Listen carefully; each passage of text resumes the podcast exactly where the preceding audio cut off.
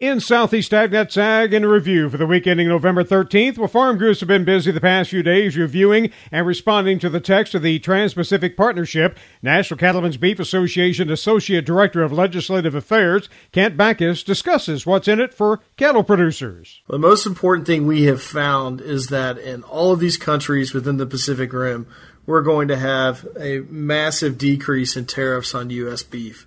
In most countries, we're going to see full tariff elimination. And then our largest export market, Japan, we're going to see that tariff phase down to 9% over about 15 years. This is the greatest market access ever negotiated into the Japanese market. And that's very good considering last year we sold $1.6 billion worth of beef to Japanese consumers. In addition to the tariffs, uh, we also have a very strong uh, SPS chapter, which will address a lot of the non tariff trade barriers and take a lot of the politics out of trade. And that's really what TPP is all about is tearing down those barriers that prevent us from reaching our consumers in the Pacific Rim. Bacus said the next step is Congress has to approve the overall text of the agreement before it can begin. Once the president sends this agreement to the Hill, it will be under a fast track clock, so they'll have a limited time to consider that. It's still a lot of speculation as to when that's going to happen. Uh, we are hopeful that the president will sign the agreement in in the spring and send it to Capitol Hill, and hopefully have this uh, put in place before he leaves office. The sad thing is, is that if this continues to be politicized, and we continue to see uh, the opponents of TPP are the only ones who are out there engaging on this, then it's going to make it even more difficult to compete and to have the TPP in place. And keep in mind, it's not just about the United States and our exports. This is about the U.S. global presence in the Pacific Rim. If the United States is not going to negotiate the terms of trade in the Pacific Rim, the Chinese will. And we will be forever behind a massive competitor, and that'll make it very difficult for us and for future generations. So, this is not about giving the president his trade agreement or anything like that. This is not about President Obama. This is about U.S. ranchers. This is about future generations and establishing a steady framework for us to trade in and compete in. It's about the U.S. setting those standards, not the Chinese.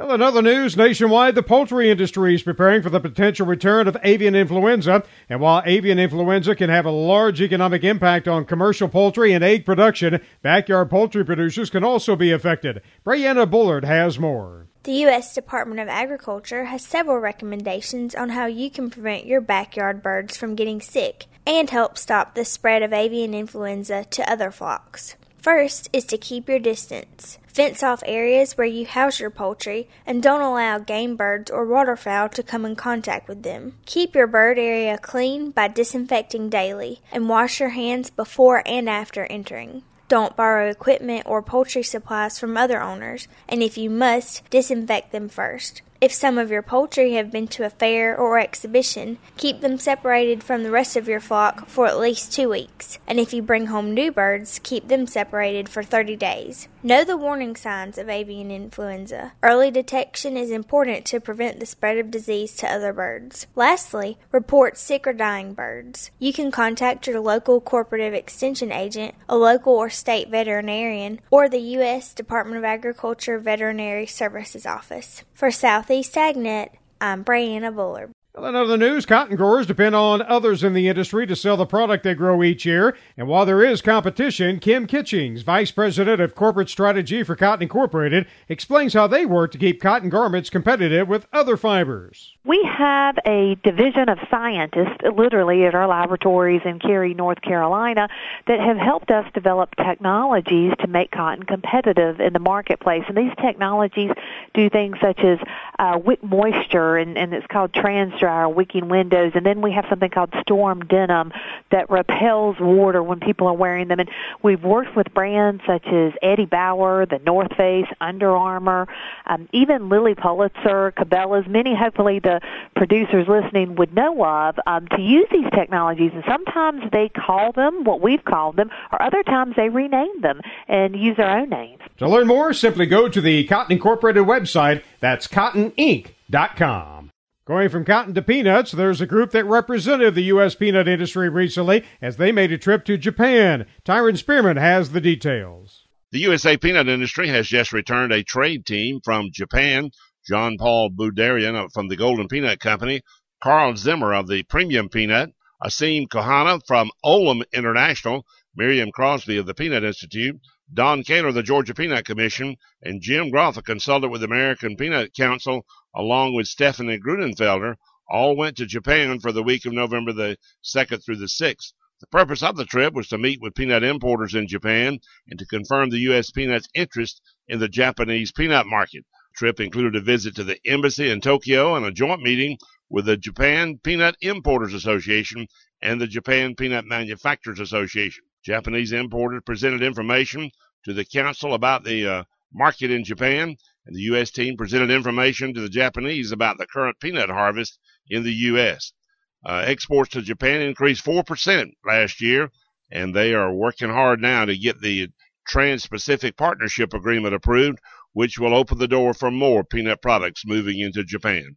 I'm Tyron Spearman for Southeast AgNet. Kathy Isom tells us what a study is showing about eating more beef when you're older and overweight. Connie Bales, professor at Duke University School of Medicine, is leading the experimental obesity intervention with older adults who are frail, using protein to offset the challenge to muscle mass during weight loss. What we found was that weight reduction was good for everybody in the study, but for those who had the beef twice a day and a total of three meals per day, 30 grams of protein, their increase in function at the end of the study was more than double that in the control group. Dr. Bales explains more about eating right when it comes to the aging population. We know that protein will build muscle, and we know that exercise will build muscle, and we know that if you put them together, you get an even better effect. Of course, there's a lot of uh, nutrients in, in, beef besides protein.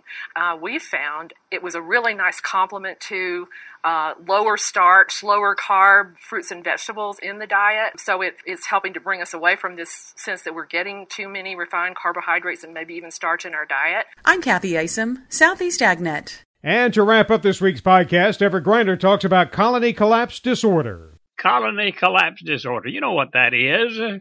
It continues to, to destroy our honeybees and threaten our future.